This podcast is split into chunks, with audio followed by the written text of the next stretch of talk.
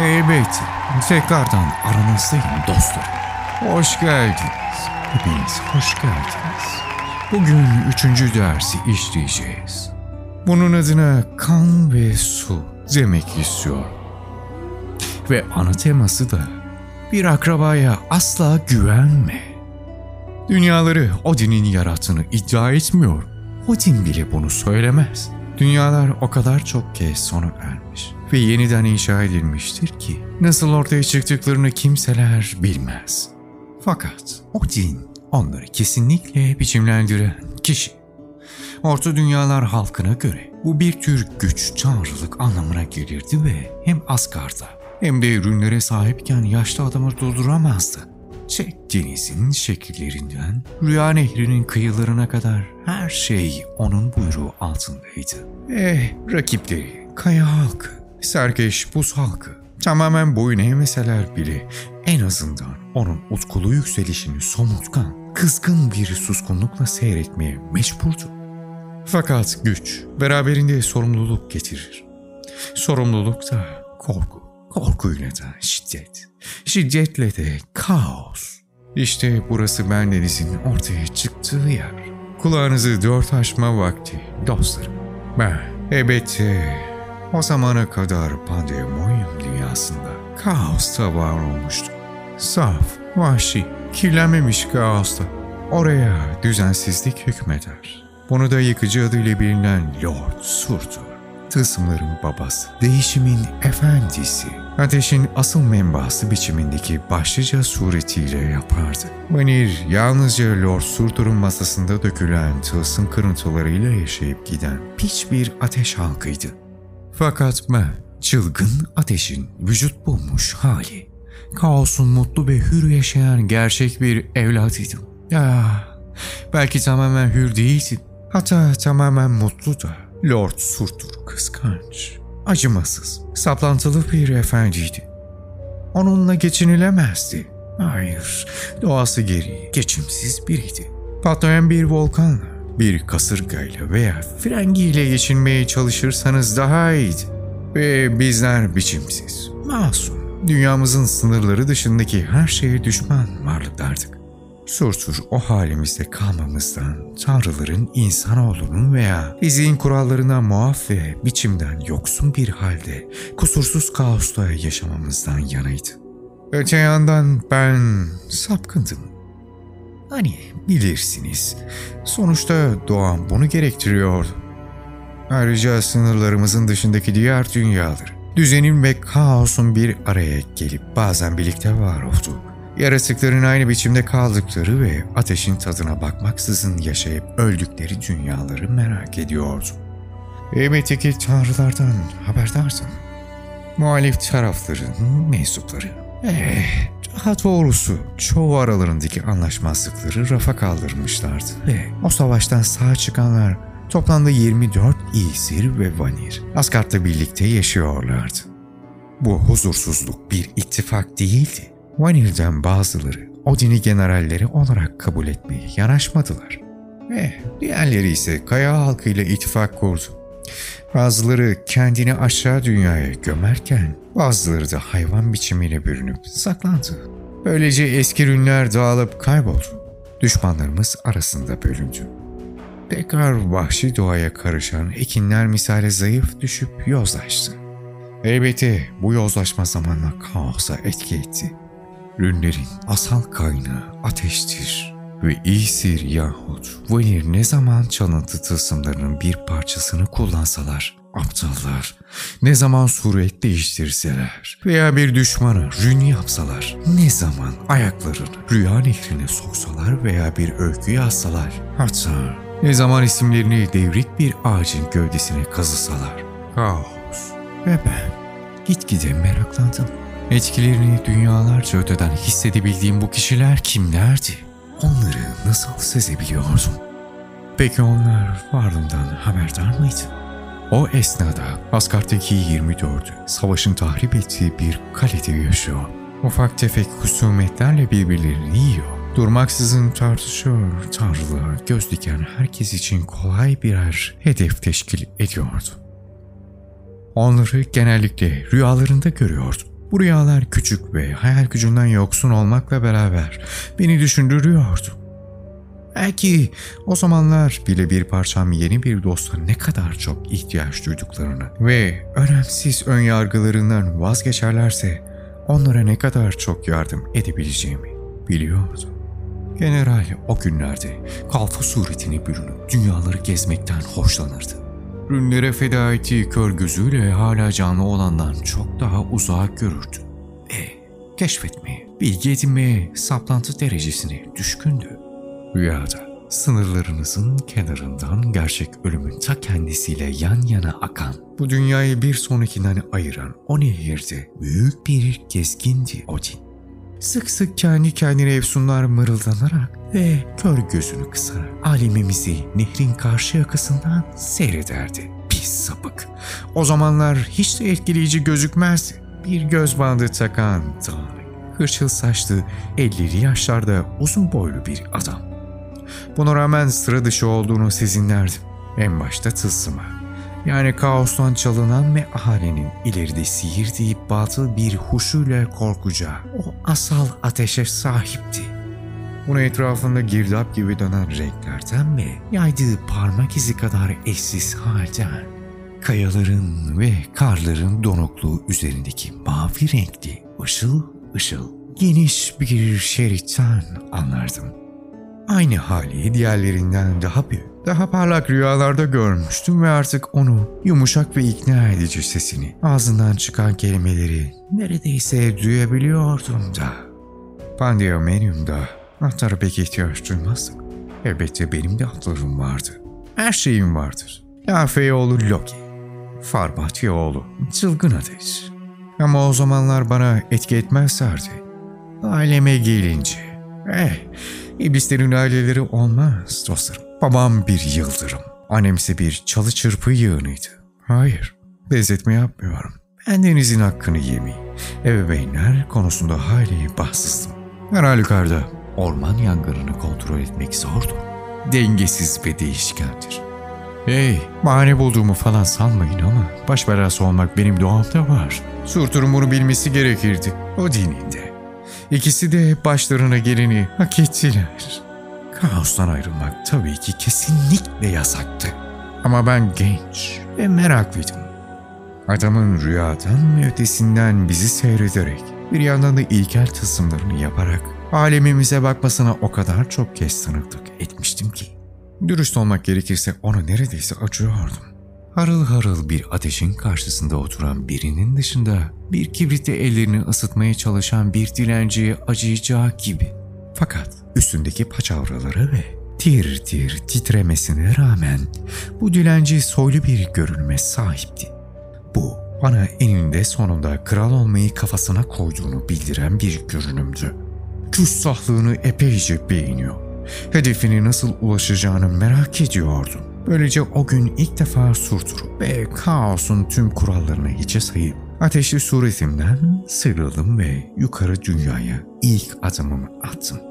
Bir an için başım döndü. Hepsi de yeni olan çok fazla duyum suretimi sarmaladı. Renkleri ayırt edebiliyor. Kükürt kokusunu alabiliyor. Havadaki karı hissedebiliyor. Ve tepeden tırnağa tılsımla sarılı olan karşımdaki adamı görebiliyordum. Herhangi bir biçimi seçebilirdim. Bir hayvan, bir kuş veya basit bir alev silsilesi. Fakat tesadüf bu ya, aşina olabileceğiniz o biçimi almıştım.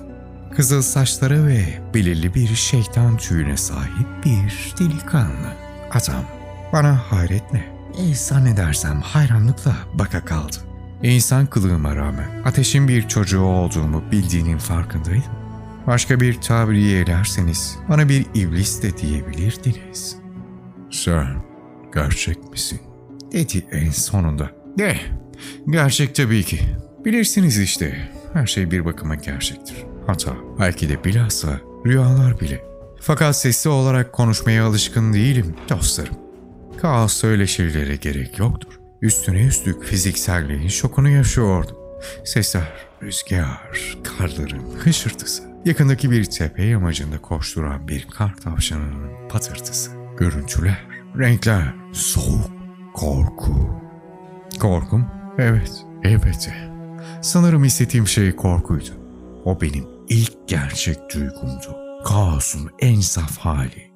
Tüm duygulardan yoksundur. Sadece ve sadece içgüdüler doğrultusunda hareket eder. Saf kaosla düşünce bulunmaz. O yüzden sadece bir düşmanın karşısında şekil alır ve o şekli düşmanın düşünceleri içeriğinde ise en derin korkuları belirler. Her şeye rağmen kısıtlamalara sahip tek bir fiziksel biçimde kalmak, soğuğu hissetmek, ışık nedeniyle kısmen kör olmak, tüm bu duyumların saldırısına uğramak ilgi çekici, biraz da klostrofobik bir derinti. Sınama amacıyla uzuvlarımı esnettim ve şu sesli konuşma olayını denedim. İşe yaradı. Yine de geçmişe bakınca sahiden uyum sağlamak istiyorsam giysilere bürünmeyi akıl etmeliyim diye düşünmemek elimde değil. Titredim. Gok ve Magok aşkına. Amma da soğuk. Cidden soruyorum. Sizlerin burada kendi rızanızla yaşadığınızı mı söylemek istiyorsun yani?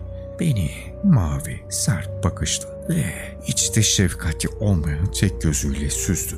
Arkasındaki renkler korku değil, yalnızca temkin ve kurnazlık belli ediyordu. Demek sen Loki'sin, öyle mi? Dedi. Şöyle dedim. İsim dediğin nedir ki? Bir güle hangi ismi takarsan tak. Pembe ve bakir kokar. Yeri gelmişken bana birkaç giysi ödünç verebilir misin? Verdi.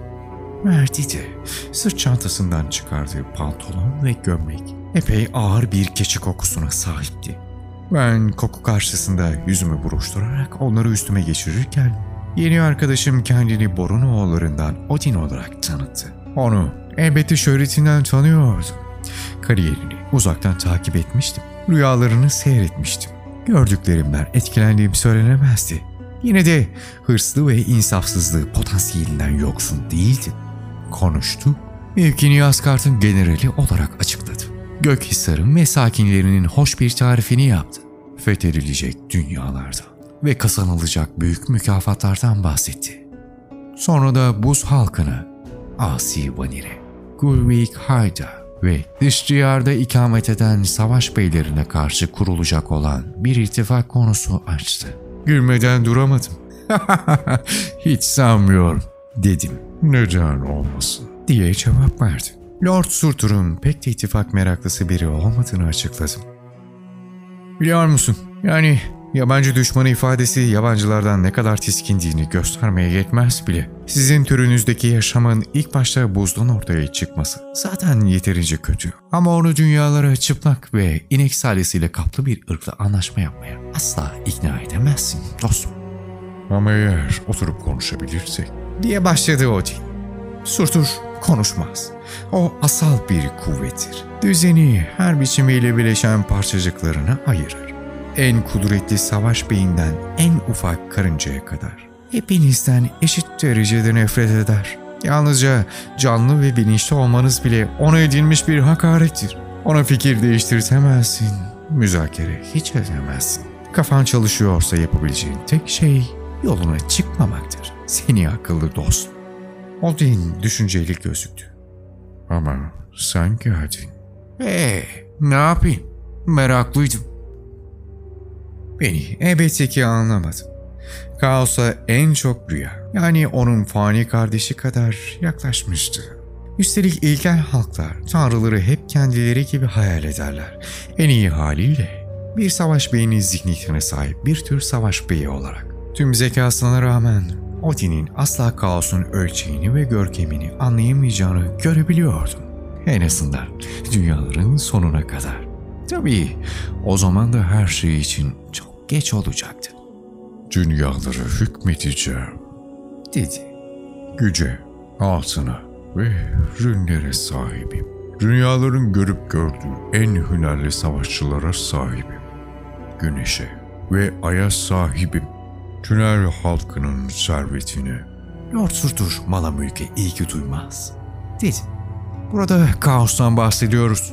Bak, kaosta hiçbir şeyin cismi, düzeni, kuralı yoktur. Hiçbir şey aynı fiziksel surete bile kalmaz. Önem verdikleri altını, silah, kadınları, istihkamları rüyalarında gördüm. Onlardan hiçbiri Surtur'a bir anlam ifade etmez.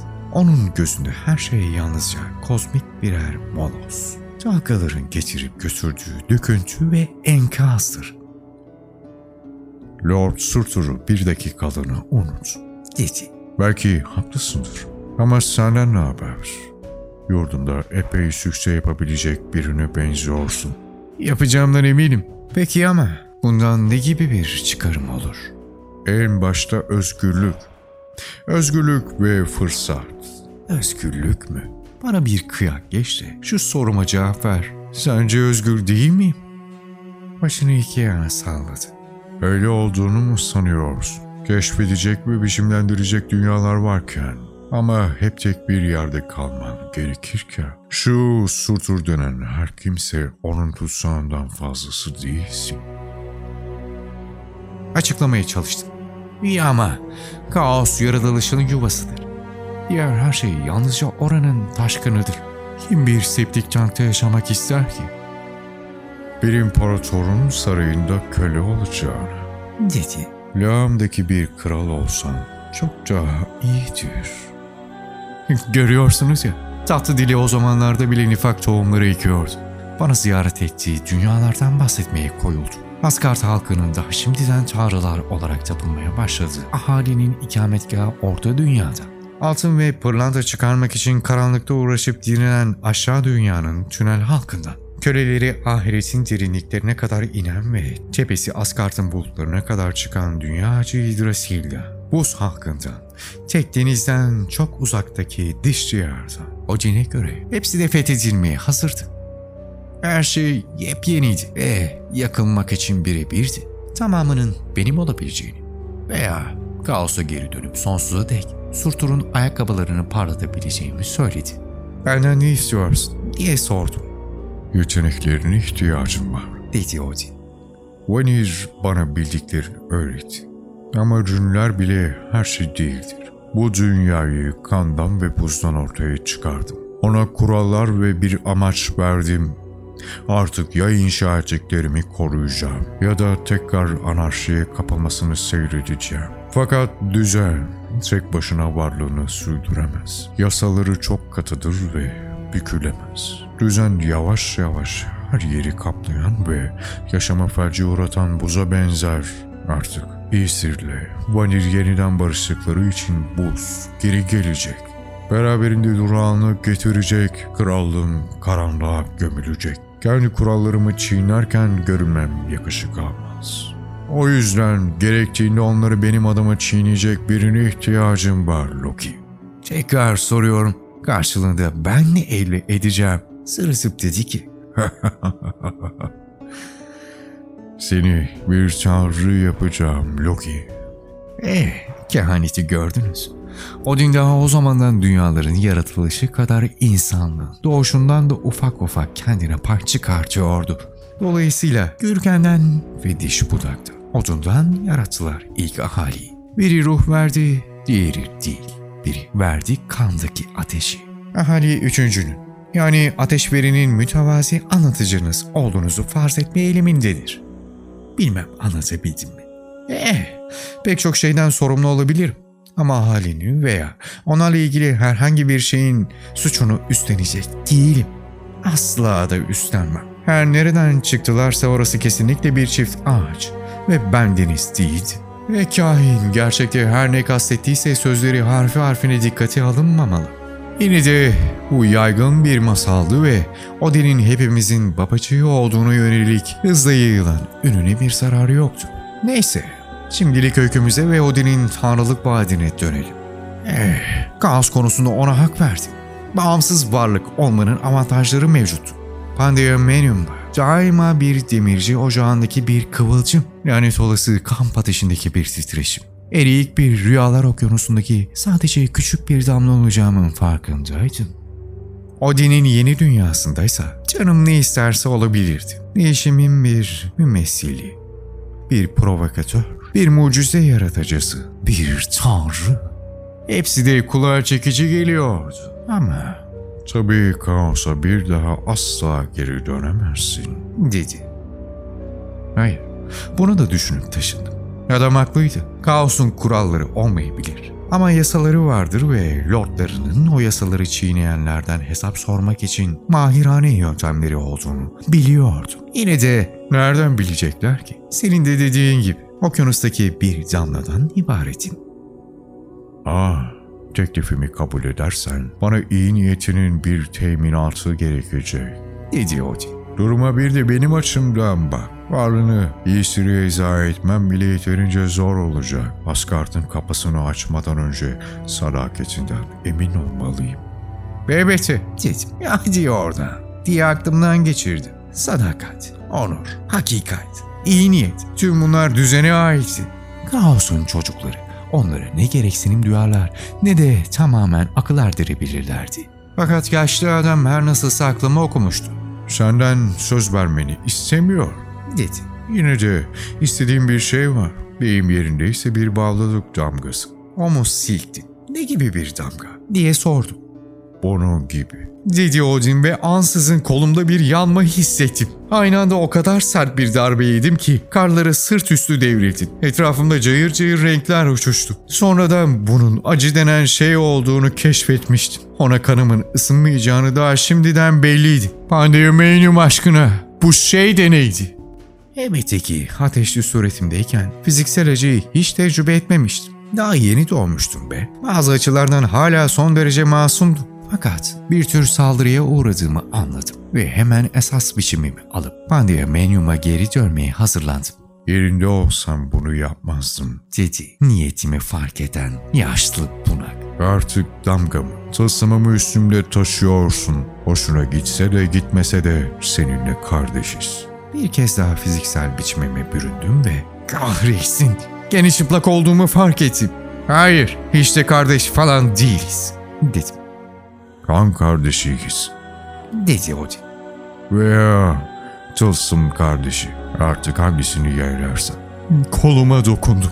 Hala acıyordu. Fakat pembe renkli yeni cildimde artık bir damga. Tenimin üstünde menekşe renkli hafif bir parıltı saçan bir tür dövme vardı. Yanma hissi geçiyordu. Ama kırık bir dal şeklindeki damga yerini korudu.